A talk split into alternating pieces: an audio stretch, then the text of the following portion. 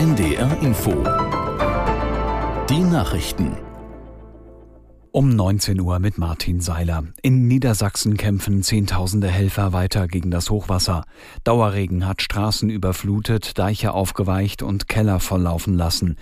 Julia, willkommen mit einem aktuellen Überblick. Im Landkreis Hildesheim etwa steigen die Pegel von Innerste und Leine. Hier wurde Katastrophenalarm ausgelöst. In Braunschweig hat der Krisenstab die Lage dauernd im Blick. Hier ist man direkt davon betroffen, dass die Okertalsperre im Harz voll ist und Wasser ablässt. In Sandkrug im Kreis Oldenburg steigt der Wasserpegel der Hunte.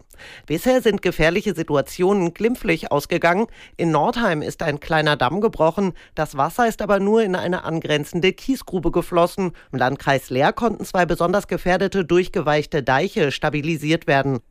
Niedersachsens Ministerpräsident Weil hat den Zehntausenden Helferinnen und Helfern im Land für ihren Einsatz gegen das Hochwasser gedankt. Während eines Besuchs in Nordheim im Süden des Landes sagte Weil, es zeige sich, dass dieses Engagement wirklich dringend notwendig sei. Entwarnung könne noch nicht gegeben werden.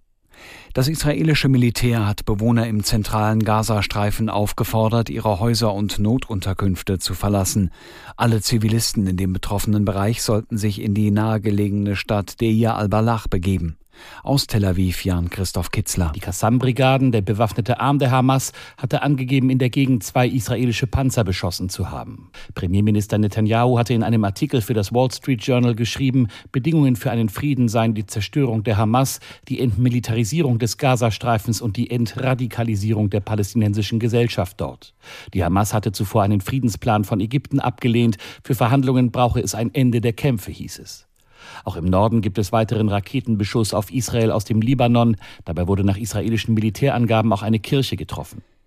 Der Auswärtige Ausschuss des türkischen Parlaments hat dafür gestimmt, Schweden in die NATO aufzunehmen. Jetzt muss noch das gesamte Parlament den Beitritt billigen. Ein Termin dafür steht noch nicht fest.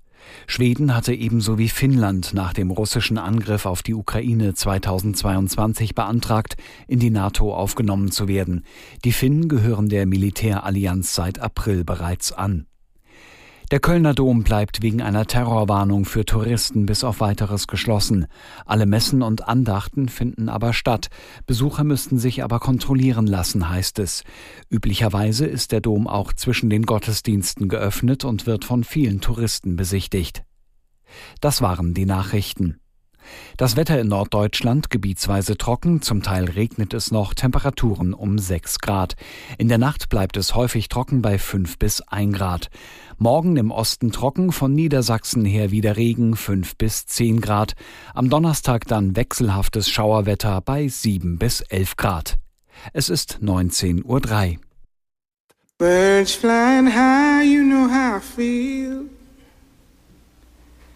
Sun in the sky, you know how I feel. Breeze drifting on by, you know how I feel.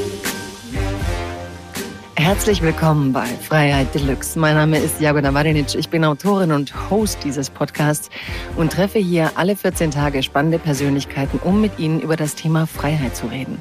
Meine Gäste sind Menschen, die mich inspirieren, die mich irritieren, die mich anregen, die Welt aus anderen Blickwinkeln zu betrachten oder die einfach, wie mein heutiger Gast, sehr gute Bücher schreiben, spannende Dinge in ihren sozialen Medien posten, immer wieder auf neue Blickwinkel hinweisen, den Mut haben, nicht ganz so das zu äußern, was man sonst überall liest, die eine eigene Stimme haben, die auf der Bühne, finde ich, so manche Ballerballer-Balkan-Kollegen in die Tasche stecken können, wenn sie wollen. Herzlich willkommen bei Freiheit Deluxe, Tian Sila. Hallo, hallo, danke für die Einladung. Ich freue mich hier bei Freiheit Deluxe zu sein oder wie man auf dem Balkan sagen würde, Sloboda Urnebes. Sloboda Urnebes. Geil.